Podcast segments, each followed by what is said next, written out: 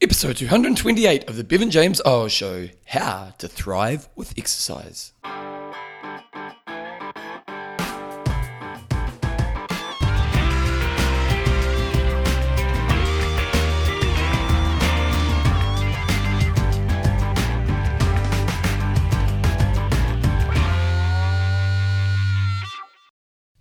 Radio team, welcome along to episode 228 of the Bevan James Eyles Show, your fortnightly podcast on the behaviors that create a lifetime love of fitness so you can get all the benefits that come alongside it. It's a Bevan show this week. It's a show where I just talk about something I want to talk about. There are no guests, there's no superstar person who's bringing stuff in. It's just good old Bev having a bit of a chat to you about something that's been I've been thinking about. And today's show, I'm actually going to be using, I've, I've probably talked a little bit about this framework on the show, but I want to go a little bit deeper into the framework. And when I wrote my book, which is looks like it's going to be coming out in June, it looks like it's because printing apparently in this world we're living in right now is a little bit of an issue. So the print print's probably going to take till June. So about June we're going to see this book come out. But in the book I came up with a concept which I think is not really a big concept I go deeply into in the book. So I thought actually it's probably cool to do a bit of a podcast on that. So it's basically how to thrive with exercise. And this isn't just, you know, how to exercise or find the basic routine. This is this is that kind of get to that place where you absolutely just love exercise. So, just how to thrive with exercise. Uh, yeah, I'm not going to spend a lot of time talking about other stuff. You know, the only thing, you know what, the only thing I want to say is make sure you've got silly fun in your life. This is this is the bit before the main gist of the show. Um, if you're in New Zealand or in Australia, or maybe I don't know if it's on Netflix and other places in the world, but Netflix recently they've had this brilliant documentary uh, called "For uh, Old People's Home for Four Year Olds." I think it's something like that.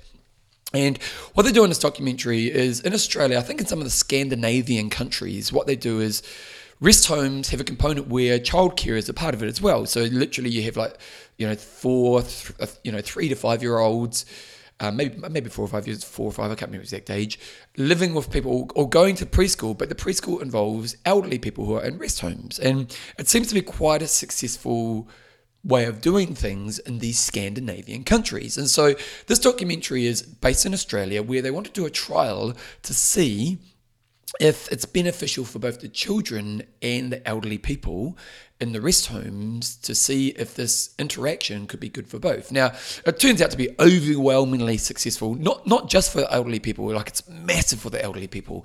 Uh, it's actually quite scary when you looked at some of the things they talked about. Like, I, I don't, I can't remember the exact figures, but something like 40% of people in rest homes in Australia never get a visitor. A lot of them end up just sitting in their rooms all day long. So it becomes this very lonely, non active, and very isolating experience. And so a lot of them are very physically limited.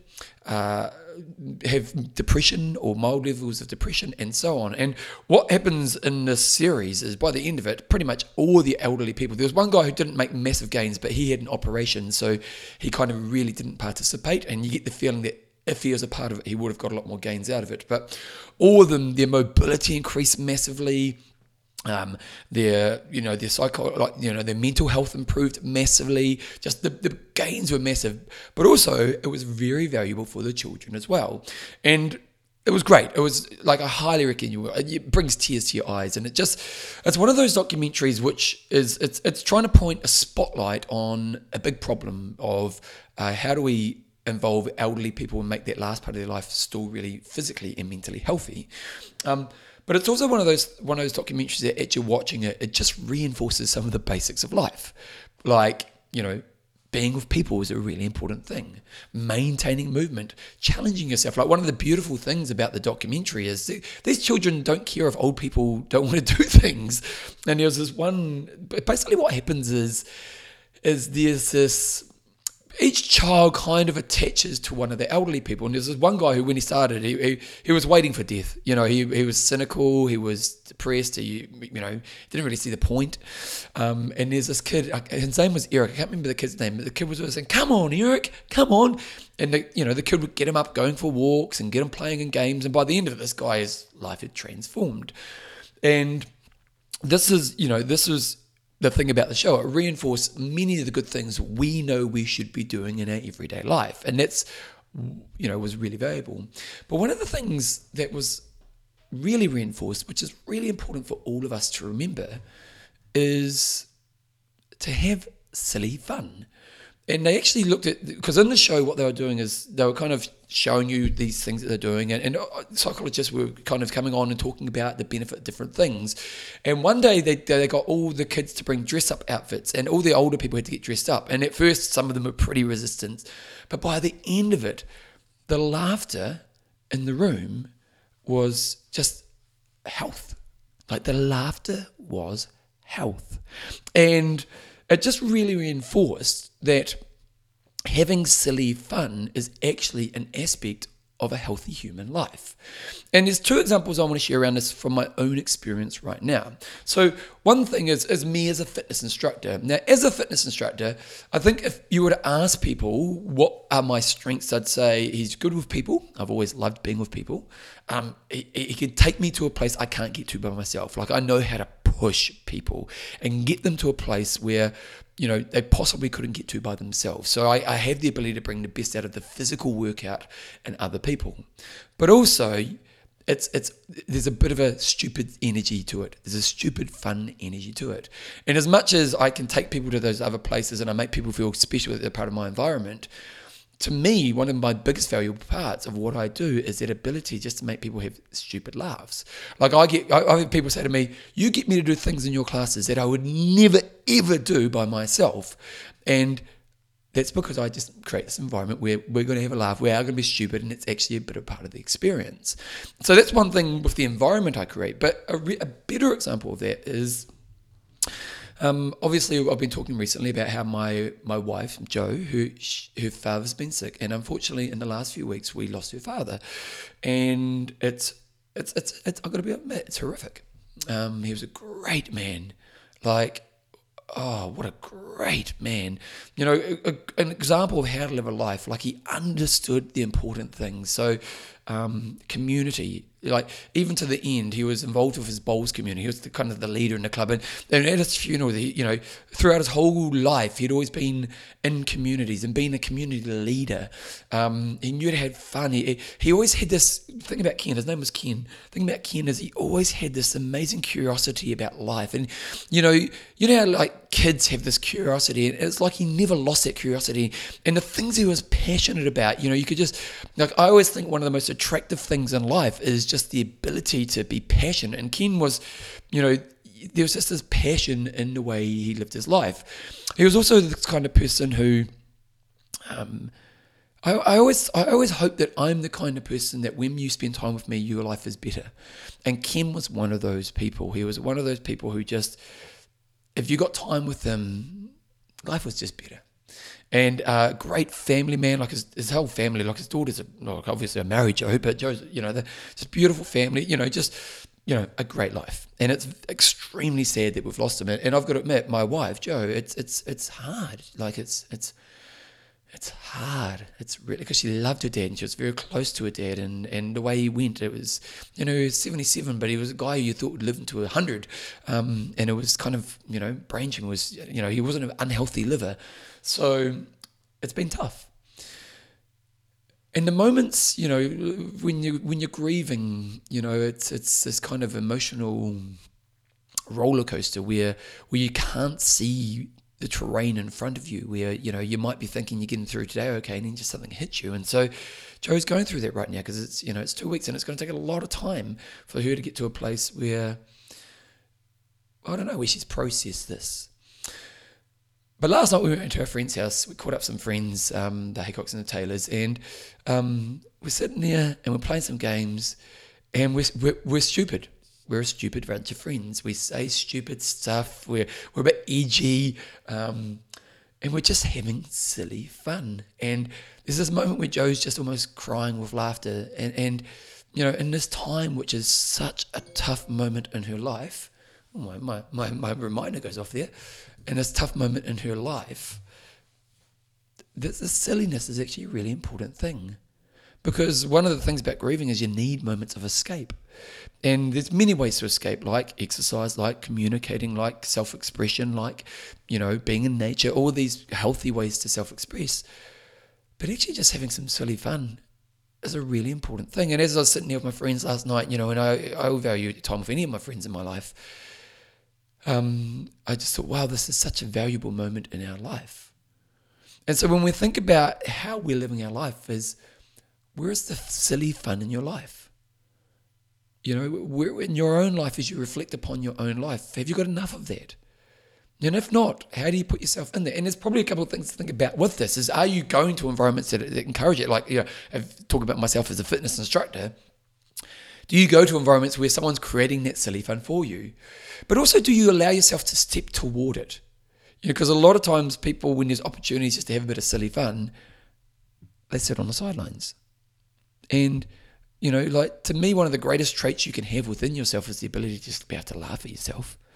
And so, I just think this is a really important thing to think about. You know, often when we talk about having a healthy life, we do think of the obvious things, you know, good sleep, good nutrition, movement, connection, and so on. But actually, just having fun, you know, and, and having a laugh, having some, being silly, being an idiot. And if you could watch that documentary, and again, I highly recommend you watch that documentary, you'll see the value of that time in your life. So, before we get into the Manchester show, that's what I want to reinforce first of all is where's the silly fun in your life? And if you're nailing it, keep it up and put those people around you. And, and if you're not, how do you bring it back into your life? How do you go to environments? How do you be this person who moves towards it? Because I guarantee when you do, you'll feel your life's in a much better place. Now, I want to say a big thank you to all the patrons of the show. So, patrons of the show, basically, what a patron is, is someone who basically just donates a little bit of their hard earned money my way each time I release an episode of the show. And it really helps, actually. I've got to be honest, it really helps because it just, A, it supports me financially. B, it, actually means a lot that people would actually do that for me. And C, you know, pays, helps, it basically pays for all the costs of the show. So, uh, if you want to become a patron, you go to my website, bevanjameseyles.com. You click on podcast, click on support me. It takes you to Patreon, and Patreon is this website that basically looks after your patrons for you. You donate as little as much as you want each episode, and that's what happens. Each time I release an episode, you donate a little bit of your hard earned money my way. So, and when you become a patron, you get a cool nickname, and these are some of the people who are patrons: uh, Brittany, the Mystic McKitchen, we've got Greg, the Python Crowley, we've got Luke Mayhem Miller, we've got Poop the silent assassin Langford. We've got Kate, the perfect one, uh, Southern, and Robbie Big Shot Allen. So if you want to become a patron of the show and you enjoy what I do, please just go through that process. Anyway, uh, let's get into the main gist of the show.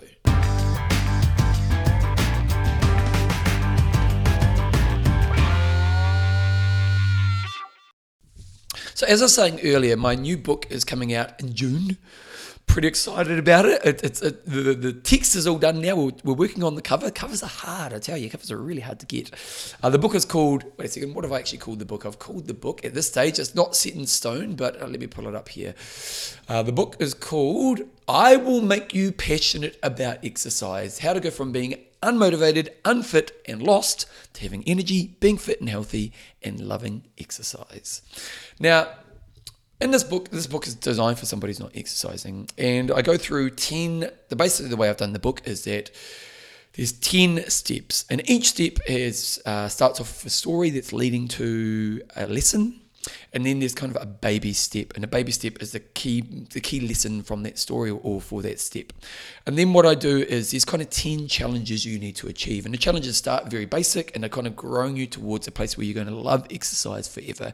And once I introduce the challenge, and I give you the rules for the challenge, uh, the strategies, mindsets, and a bit of a workbook plan for it. So you can actually kind of. I want this book to be a book that you know you actually. It's almost like a textbook that you kind of you read, you learn the lessons, and then you go through the experience. Once you choose the first challenge, you move on to the next challenge.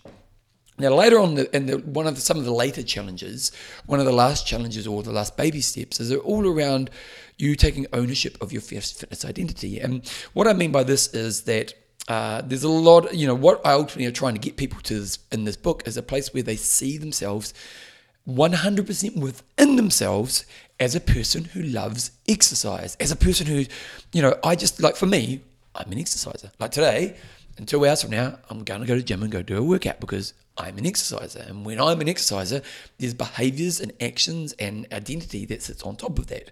And as people work through the journey of this book, when they get to that stage, I'm, I'm, I'm trying to make sure they put a stamp on the fact that they are an exerciser. And there's a few concepts and ideas that I kind of put through at this stage of their journey because I really want them to see me there. Because basically, why is that important? Well, because when you have an identity in something, when you're not doing, you feel dissonance. So, for example, if I missed three days of exercise, which I don't think I've done in over 25 years, but if I were, I would feel something's wrong. And that's a good thing to have in my life because it means I don't miss exercise. And I use it as a cue to say, actually, Bev, you need to get back to exercise.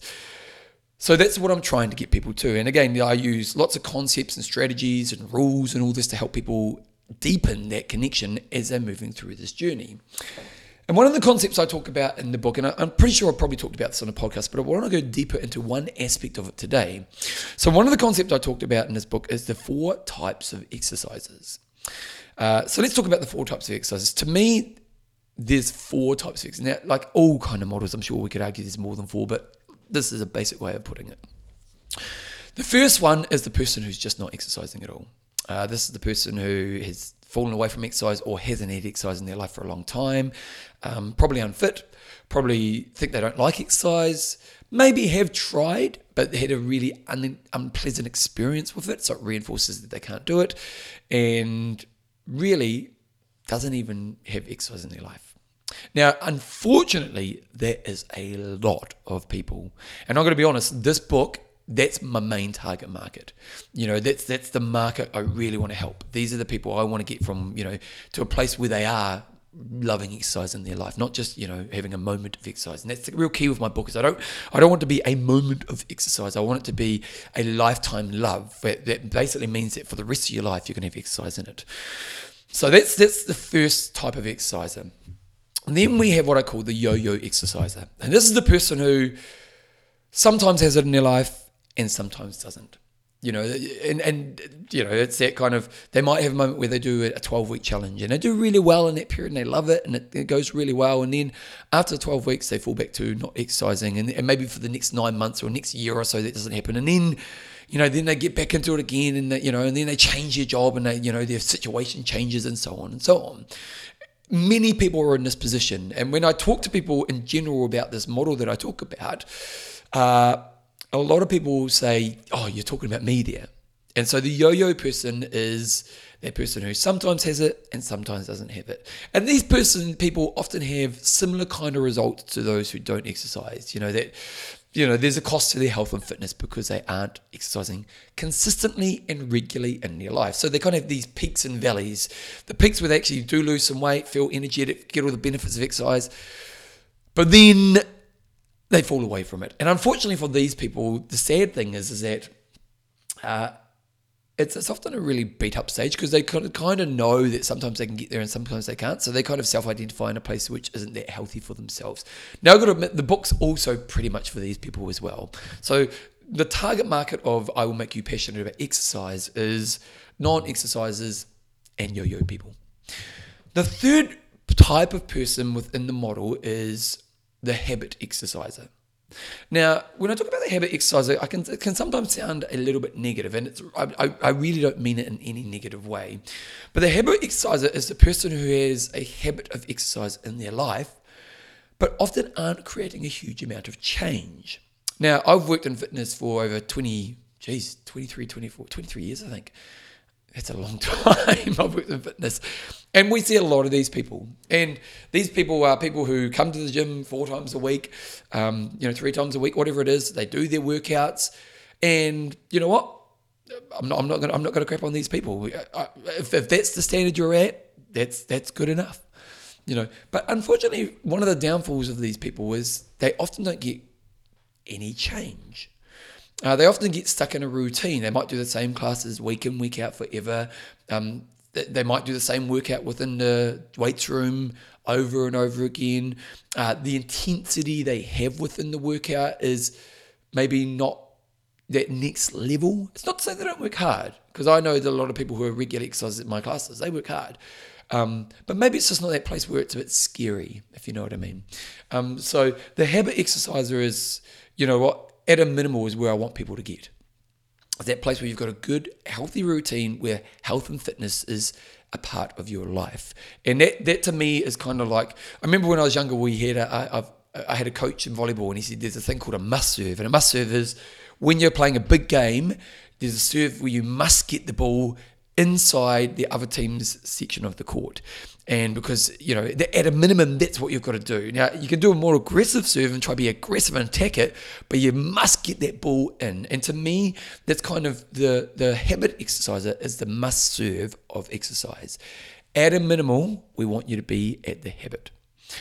But the fourth level is the thriver.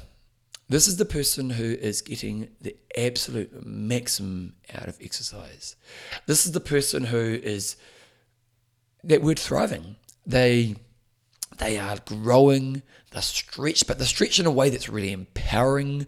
It, it, it's that place where you, you know when you're growing in life and you're growing in really powerful ways. And what happens is you see possibility in other areas of your life. And that's that's what this is. That's that place. Is that place where you're thriving and you see possibility. You, you, see you see results. You know you see yourself getting better. Uh, you overcome you, you build character. Um, you you learn you know that you know what i mean? It's just that place where it's just everything's the, the best of exercise. Now i'll be honest not many people and probably no one really stays in thriving all the time no one really stays in thriving all the time. What most people who are exercisers will do, or a lot of people who get to thriving, is they'll have habit and thriving. So, you know, again, at a minimum, habit's what we want. But also, what we want is experience of thriving. And it might be that within a year, you know, it might be that you have you know, if you are a regular exerciser, where do you sit within the scale? But, you know, there'll be a percentage of habit and percentage of thriving. And, and ideally, we want probably the percentage to be more tilted towards the thriving part of exercise.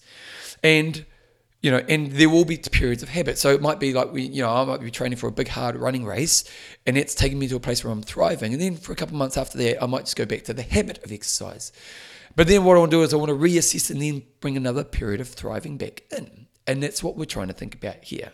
So that's the model. The model is not exercising, the yo yo, the habit, and the thriver. And what I'm talking about is how do we get more people to the thriving and how do you spend more time in thriving in the period of a year of exercise. And again, I don't think anyone's going to spend a whole year thriving all the time. So if we think of percentage of habit and thriving, what creates the conditions where you're spending more time in your thriving place? And today, I want to in today's show, what I want to do is just to think about what are the conditions that create a thriving environment for somebody with exercise. So I've written down some, some just words that I'm going to talk about here. So the first thing I think is they've got to find a movement. And I think this is really important. I, I think you've got to find a movement that you enjoy. I think you know, when we th- when we think about other aspects that create a thriving environment, there are many aspects, but finding a movement that you enjoy is really, really important. Movement is such a natural human thing, and some movements you're not going to like. You know, some movements just aren't going to do it for people. At the same time, some movements you're going to fall in love with, um, and so when we think about the person who's thriving, is they've often found a movement that their physical self really connects with. You know, yeah, I, I, you think of top sports stars, and I think of Richie McCaw, who's you know arguably the greatest rugby player of all time, and he talks about that that the moment he's looking for is that moment of just true expression through rugby. Now, you wouldn't think of rugby as an expressive movement, would you? You know, you, you know, you'd think, well, expressive dance is a way of doing expressive movement, but of course it is. You know, uh, you're expressing emotion when you're playing rugby, you know, and that's what we're looking for is what kind of movement do you love doing? Like, for example, I'll admit right now I'm spending a bit more time in the weights room because I'm just, you know, post my operation, I want to spend a good period of time getting stronger. And for the last four months, I've been, haven't missed a session. I've, you know, I've, I've really nailed getting into the weights room. Um, I don't love it. It's not a movement I absolutely love. I think it's really important right now. Um, and I'm, I'm creating conditions where I'm enjoying it a lot more. Um, I don't think I've created the environment where I love it a lot yet. And I think there's be some steps that I need to do to create that. Whereas for me to get out and run in nature, that's a movement I am just aligned to. You know, like for me to go for a run in a trail, OMG, that's that's me. You know, like I, I know I was speaking to one of my runners yesterday actually, and she comes and does a running group, but she also does Zumba each week, and she said she just loves, you know, being able to dance and, and do Zumba when she's doing her, her Zumba classes. So I think one of the first things we're going to think about in creating thriving through exercise is to find a movement that you feel connected to. The second thing is is there's got to be an environment involved with it. There's got to be a community, an environment, a, a coaches. You know, like it's got to be. It's not that you can't get to thriving by yourself, but when we think about the easiest way to get to thriving, like I, I think of there's a there's an athlete called Bevan Docherty. Bevan Docherty was you know one of the great triathletes of all time. He won two Olympic medals. Uh, I think he won a world championship in his time. And, and Bevan Docherty was tough. Like, this guy was tough.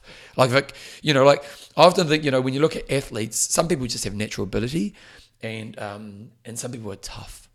And, you know, you think if, if you're going to go into war with somebody, who would you want standing beside you? The guy with natural ability or the tough guy? And, you know, if I'm going to a fight, I want Bevan Docherty on my side. And there's a great YouTube clip of Bevan Docherty at the New Plymouth Triathlon, you know, coming into the finishing chute, like 500 meters to go, and he's like well back on the guy who's winning. And he puts the foot down. The guy, the guy who's winning, looks behind and sees him coming and sprints, and Bevan just, just, just hurt. You know, he's just hurting to get this win, and he wants it so much, and he's so tough, and he gets it. Now, now with Bevan Docherty, his, his one thing about Bevan Docherty, and I got to talk to Bevan a few times through podcasts, and one of John on my other podcast is good friends of his. So I've spoken to Bevan to a few times over the years, and Bevan always trained by himself. Like he, he never trained in environments. And and that shows the character of the guy. Because I gotta be honest, I when I'm in an environment, I get better out of myself. When I was doing Ironman, if I went for a bike ride with a group of people, I trained harder than I could ever train by myself. And it's not that I can't train hard by myself, but you put me around other people, a bit of competitive edge in there, you know, people driving you forward. I went to places I couldn't go to by myself. And it's like my running business, that's why I've created a team training environment because I just believe that you can do it by yourself. Now, Bevan Docherty, he could do it by himself. Now, some people can do that. But when we think of percentage chance of success, getting to an environment where your movement is in a thriving, you know, where it's pushing you along. And it's interesting, I talk about how with my weights, I haven't quite got there yet. And I think one of my next steps in the next few months will be I need to go into an environment where weights training is a group training environment. Now, I admit, um, there's some environments in my local area which are like that, where you're basically going in with there's going to be 20 people kind of doing a weights workout. It's group training, but it's in a weight workout. Now, I think that will be my next move over the next period of time because I know that that environment will take me to a place where I'm going to push myself harder than I can by myself in the weights room. So when we think about thriving of exercise, you've got to go to an environment, or at least the best chance of thriving is go to an environment that creates that for you, that draws that out of you. Now, it, it, it might be group fitness classes, it might be uh, just other people to train with. You know, you might have, you know, let's say you like running it might be just finding a few people with similar ability to run with. Now, when we think about the environment, it's really important we think about it. it's an environment that's that's designed to help people thrive. You know, it's an environment that does have expectations to bring the best out of you. It, it's an environment that's asking you to grow. It's an environment that you know, where the leaders have the ability to help you grow. I think that's really important. You know, but to me, one of the easiest way to thrive is to to look for an environment that will help you thrive. And I'll be honest, that's what I was kind of saying before, wasn't it? Like with my weights room, I'm having a bit of a solo experience. I have got a training partner one day a week, um, but I know that once I go to the environment, which will probably happen in the next few months, that's where my weights training will go to the next level. So that's something to think about. The next thing is you need a challenging growth journey. And this is really important. Call it a goal. You need a challenging goal. And when we think about a challenging goal, the challenging goal needs to be stimulating for you. You know, and when we think about thriving, we're trying to find a stimulus that is this is really important. You've got to find a stimulus that is so appealing to you. You know, like I remember when I when I did my first marathon, and I did my first marathon. I think I ran two forty eight. You know, and I was just this fitness guy. I never ran a marathon in my life. I turned up to this marathon, did two forty eight, um, which is you know a, a, pretty good time for you know. I think I probably got twentieth in the marathon, or, or in the top. I don't know, maybe fifty in the marathon. You know, it was a pretty good time for a guy who just turns up and does this marathon. But I wasn't challenged by it. I remember someone said to me, "Oh, I mean, my physio at the time said to me, oh, you want to be challenged, mate? You got to do an Ironman." And he talked about, and, and my, my physio at the time was this guy, and he spoke passionately. Oh, guys who do Ironman, they're tough. So like the ultimate challenge, and that that was a spark, you know. And and that's what you're going to look for when you find about your your stimulus, the, the goal. The goal needs to be a goal that it's that kind of like if I become this person, like if I become an Ironman, imagine. Or if, if I could become a, a grade three dancer, or if I could become whatever it is for you. You know, you know, think about the movement, think about the environment, and then think about that thing of if I, if I, you know, that, that spark that you ultimately want to come towards. Now, one thing when we think about stimulus, it also needs to be a stimulus that can happen for where you are in your journey.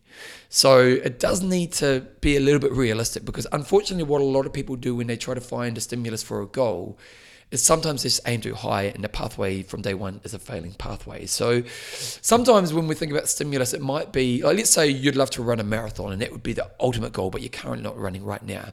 Well, the stimulus kind of journey might be, I want to run a marathon two years from now. And within that, there's some stepping stone goals along the way. So you still got that stimulus, and it might be I'm going to in two years I'm going to do the New York Marathon. Now that's a, that's that's one of those goals you know, New York or the London or the Berlin, those big city marathons. Or, or you know, I, I obviously talk about running a lot, but all movements have their thing. You know, do the CrossFit Games. Um, you know, and, and with, with thriving environments, you do want to find a movement that has those landmark goals or those landmark things to achieve. And in my book, uh, you know, because I'm, I'm trying to obviously take someone through a fitness journey and, and I am trying to get them first find their first fitness goal. And I, when I help them find their movement, I say, we want you to find a movement that has landmark goals in it. Like, for example, a pump class. I teach pump. I think it's a great workout. I think it's a really good habit workout. But there's no long term goal to achieve with it. It's not like you're going to do the pump games. And so, you know, when we think about the, the movement, it wants to have a movement that has some kind of grading or goal or something like that. You know, think of fighting sports. You know, the idea to say that you're a black belt like, how cool is that? So then, you know, finding the right challenge and the right stimulus is really important because that's going to create that spark and that desire that sits within you. The next thing is is your ability to be able to prioritize this in your life. And this is a really important thing. Now, now often if you can put the conditions in place, so if you can find the right movement, the right environment, the right goal, the, the prioritization becomes a much easier thing to put in place. But when we get to thriving, uh, uh, you know, it does come, uh, you know, it kind of becomes a little bit easier prioritization. But if you can get to that thriving place, it, it becomes that thing you want to be doing anyway. But I just think it's really important that when we think about it, is, is how do I plan it into my life? And and I kind of think I'm, I'm kind of flipping this one on its head because when we think about prioritization, if, if we get the right thriving environment in place, you actually want to be in that place. And actually, interestingly, I'm training a guy to do an Ironman right now, and this guy is he's like the easiest guy to train in the world because whatever I write up, he's going to do. You know, and as a coach, that those athletes are just easy because uh, you know you're not trying to motivate them to do the work; they just do it. And this this guy is he's just doing it, and and he's in the thriving place. He's, he's loving it. But one of the things we're trying to make sure he manages is his life outside of thriving because his wife's a bit over it. And fair enough, because he's been doing a lot of training and he's in this, you know, he's basically doing an Ironman about six weeks from now. So he's in that stupidly peak training where it's very life consuming. Uh, there's a cost, you know, and so his wife's probably going, what's all this cost? I, you know, so there's this, there's this, there's this cost to this thriving place. Now, when I talk about prioritization, if you find a thriving place, you tend to want to be there anyway. So it's not the prioritization of the exercise, it's prioritization of life outside of the exercise. And so, one thing I've been talking about with this client is okay, well, you need to be putting credits into your family bank. You need to be looking after your wife. You know, when, when you're having a rest day, you've got to make sure you, you spend time with the kids and family, you know, like, because this is really important. Like, while thriving goals are important, we don't want to damage the rest of our life. And so when we talk about prioritization, we think about prioritization of the thriving goal, but of the management of your whole life when you're achieving this goal. Because unfortunately, and I saw this a lot when I was doing Ironman, a lot of people who get to thriving place with movement actually end up damaging other areas of their life. I remember I did these training camps, epic camps, and you know it was basically 20 high-end athletes, and all of us were single or divorced. Like seriously, because in thriving with exercise, we just hurt the rest of our life. So I think that's a really important thing to think about. The other area to think about is your mental strategies. When we think about thriving with exercise, you're going to go to, you know, really, because what, why are you thriving? Well, because often when you're thriving, you're growing. And where does growth come from? Well, growth comes from being stretched. And doesn't it? You know, when you think about when you've developed yourself and you've grown in your life, it's because you've been stretched and challenged in really massive ways. And that's, that's the reward of, you know, growth. Is growth is I'm getting better. Growth is I can do things I haven't been able to do in the past. Growth is I'm a higher version of myself. But the only way you get there, the other side of that, those rewards, is if you move through moments of being uncomfortable. Uncomfortable in your skill development, uncomfortable in intensity, uncomfortable, you know, in all these different areas. So when you think about times of thriving, one thing you've got to become great at is developing mental strategies. Uh, visualization, uh, preloading prep, um, you know, creating environments that push you, you know, all the strategies that I've talked about on the show over the years that you've learned within yourself is you need to learn how to face tough moments.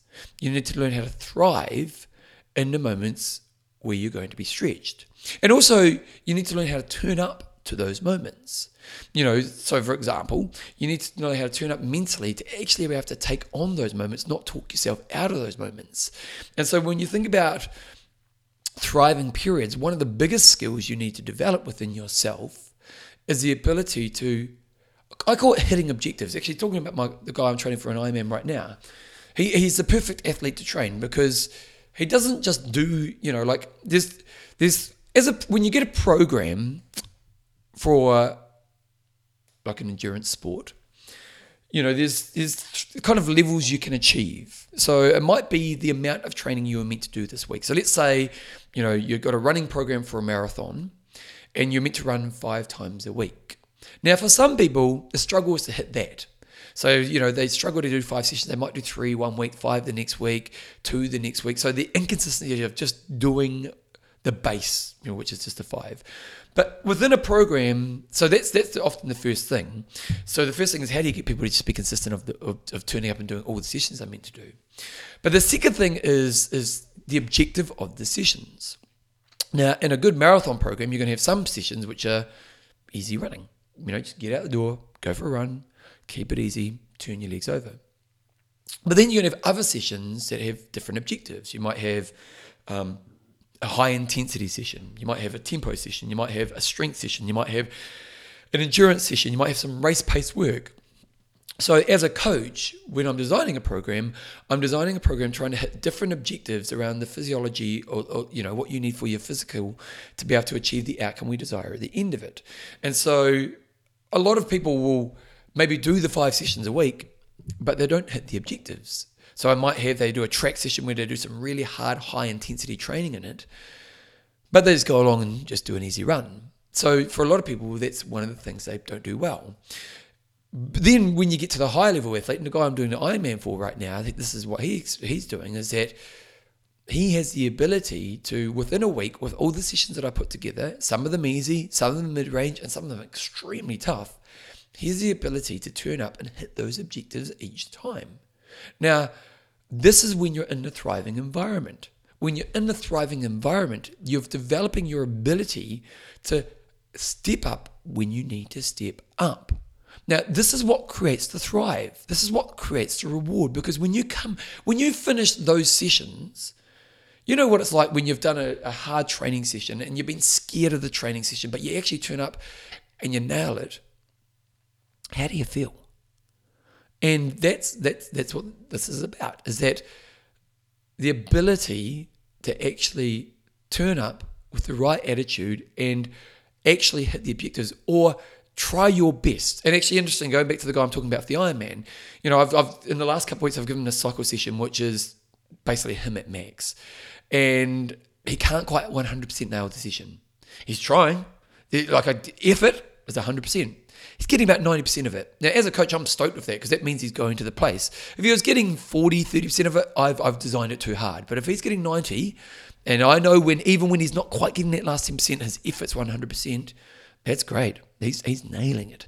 And that's what this is all about, is your ability to turn up in the right mindset to be able to face a challenge. And then when you're in the challenge, the ability to actually stay at the level that helps you get everything out of it. And I've got to be honest, that is a skill that is extremely hard to develop. But when you're thriving, that's a skill that you have. And so one of the other conditions is, is developing your mental plan and skills, which creates the environment that you're in. Probably another area which I haven't written down on my list here is the ability to recap and learn.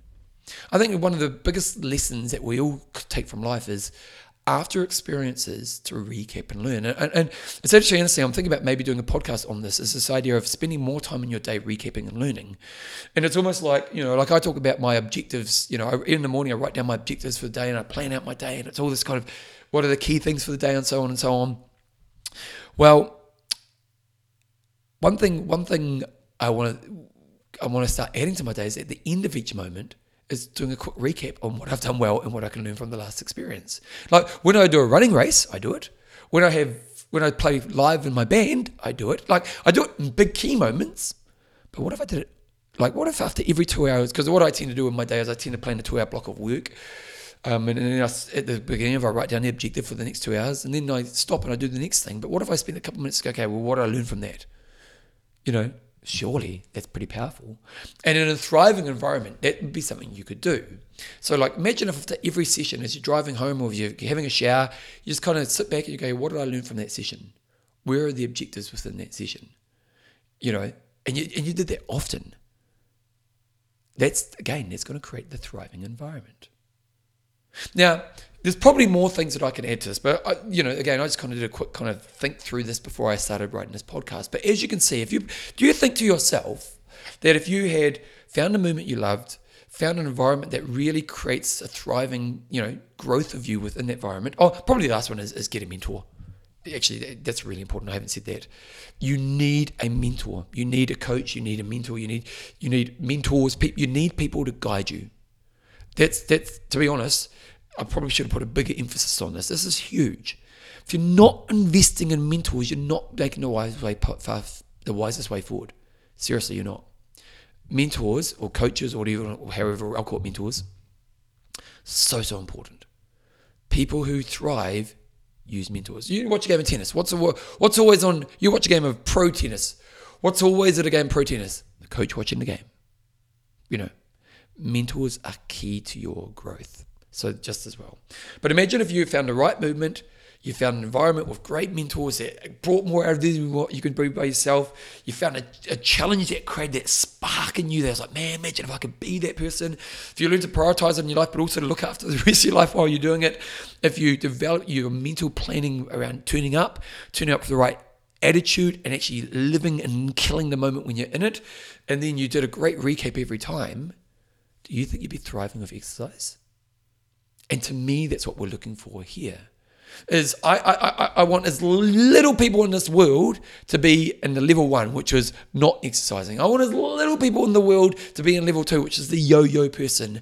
I want at a minimum everyone in the world in the habit place. But what I want everyone to experience is that thriving place with exercise. That thriving place with exercise. That place where you are just growing in mightily powerful ways. And that's what this is all about. So, just to recap, if you are an exerciser and you know you haven't really got results in a while, and you know that you're just kind of in that habit place, and I'm not going to beat you up, hey, high five. I'd rather you do that than be the yo yo or not exercise at all. But if you are in that place, maybe it's time you spent some time doing some work around this. And I really mean it. You need to do some work. Like this isn't just something, oh, you'll do it. It's a plan. You know, that's, that's what we want to think about. So again, what do you want to think? right movement, environment with great mentors, finding a challenge that gives you that spark, prioritizing it within your life and managing your life around it, learning the mental journey of it, um, and then going into it. And then probably the last thing to say on top of this is as you go through this journey of being in the thriving place, is when, when you finish that journey, have a moment in the habit and actually be really aware of not falling away from habit. Because unfortunately, what happens, and I'm going to talk about this a little bit because it's really important. Unfortunately, what happens to a lot of people is after they hit that moment of the big goal, they actually just fall completely away from exercise. So you'll see it a lot, you know, someone will achieve like a marathon, a half marathon, or a 5K run, whatever. They'll achieve this big goal and then they just stop exercising. And a lot of people I talk to are getting to get up to five. They say, "Yeah, I, I did this big goal, and then just life fell away." And so, after a big goal moment, you always want to go, just go to habit for now. So, let's say you run your first marathon, and you know it's a very consuming thing to do, and, and you can't maintain that much training forever. So you kind of go, you know, I need some downtime. Well, your downtime's not stopping. Your downtime's going to the habit. So instead of running five times a week, where you're, you're doing your long run of up to three hours, you go into a place where you're doing, you know, three, four easy runs a week, the habit level. And then after you got to the habit level for a while, then you want to find, okay, now it's time to get back to thriving. Or ideally, what we want to do is within a year, spend more time in your thriving. If you can create the conditions that I've talked about today, then you'll spend more time thriving with exercise, which means you're going to grow in ways that you just can't even comprehend. And that's what this is all about.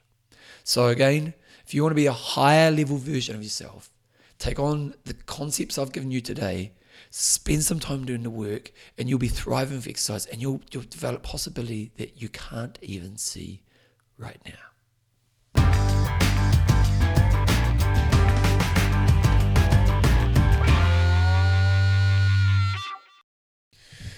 Radio team, so that's today's show done and dusted. I'll have another Bevan James Eyles episode up for you really soon. One thing I, I want you to prepare for, I'm going to need help for my book. Now, I'm developing a marketing plan, I'm going to spend some money on it, try to get the word out there. But but I need help, and I'm going to need your help. I'm going to need your help. You know what? I, I want if I can ask, if you've listened to my show and you get value from my show, one thing I'm going to ask from you is when my book comes out, is that you help me spread the word. Like I often say in this podcast, you know, spread the word. And I know most people don't. I get it. You know, most people kind of, you know, like it's just, you think, even if you think you do, not, not many people actually do. I get it. I, you know, I'm probably the same with other podcasts, but with this book, I believe I've created something that can really help people. I really do. Like seriously, I, I my passion is to get people moving. My passion is to get I, your life is better if you're moving, and so um, I'm going to do everything I can to get as many people moving through this book and this journey. Um, but I'm going to need your help.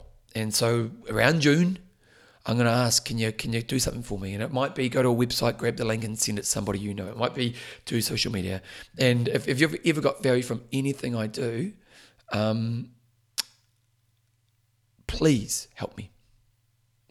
please. And, and again, you don't need to do anything right now. Although if you want to spread the word about this podcast, by all means do it. If you if you want to put a review on a podcatcher, by all means do it. But the most important thing is is that come June when I when I put this book out there, I, I would really love if you could help me spread the word because uh, this is a good audience I've got here, and it's it's really great. You know, people seem to really love what I do here, and um, and I really appreciate the feedback and how people enjoy this. Um, but I want to help as many people as possible. And, and you know, it will be a snowball effect. It will be a few people at first, and then, you know, because my idea is basically every book I sell, I put all the money back into getting more people to buy the book. Like, I'm not, I'm not, uh, no, I'm, this isn't a money making revenue for me. Like, if I sell a book, I'll probably make, I don't know, I'll probably make $10 profit on a book. If I make $10 profit on a book, that's going back to buying more ads to get more people to buy the book. I'm, I'm not trying to make money. Like, I've got my job, I've got my business, I'll make money from there. I, I, I want to get the word out there to get as many people moving as possible. And I think I've got the formula right with this book. So I'm going to ask you later on this year, hopefully around June, uh, can you help me spread the word? And and if you're listening right now, when it comes to that moment, it might take 20 minutes of your time to do it. Please, please do it. Anyway, if you do enjoy the show, you want to become a patron of the show, go to bevanjameseyles.com. That'd be really cool. Other than that, that's pretty much me done and dusted for today. Um, I'll be back in a couple weeks' time. I've got to, I'll get an interview lined up for you guys. Um, yeah, have a wonderful self, wonderful couple of weeks. And as always, keep being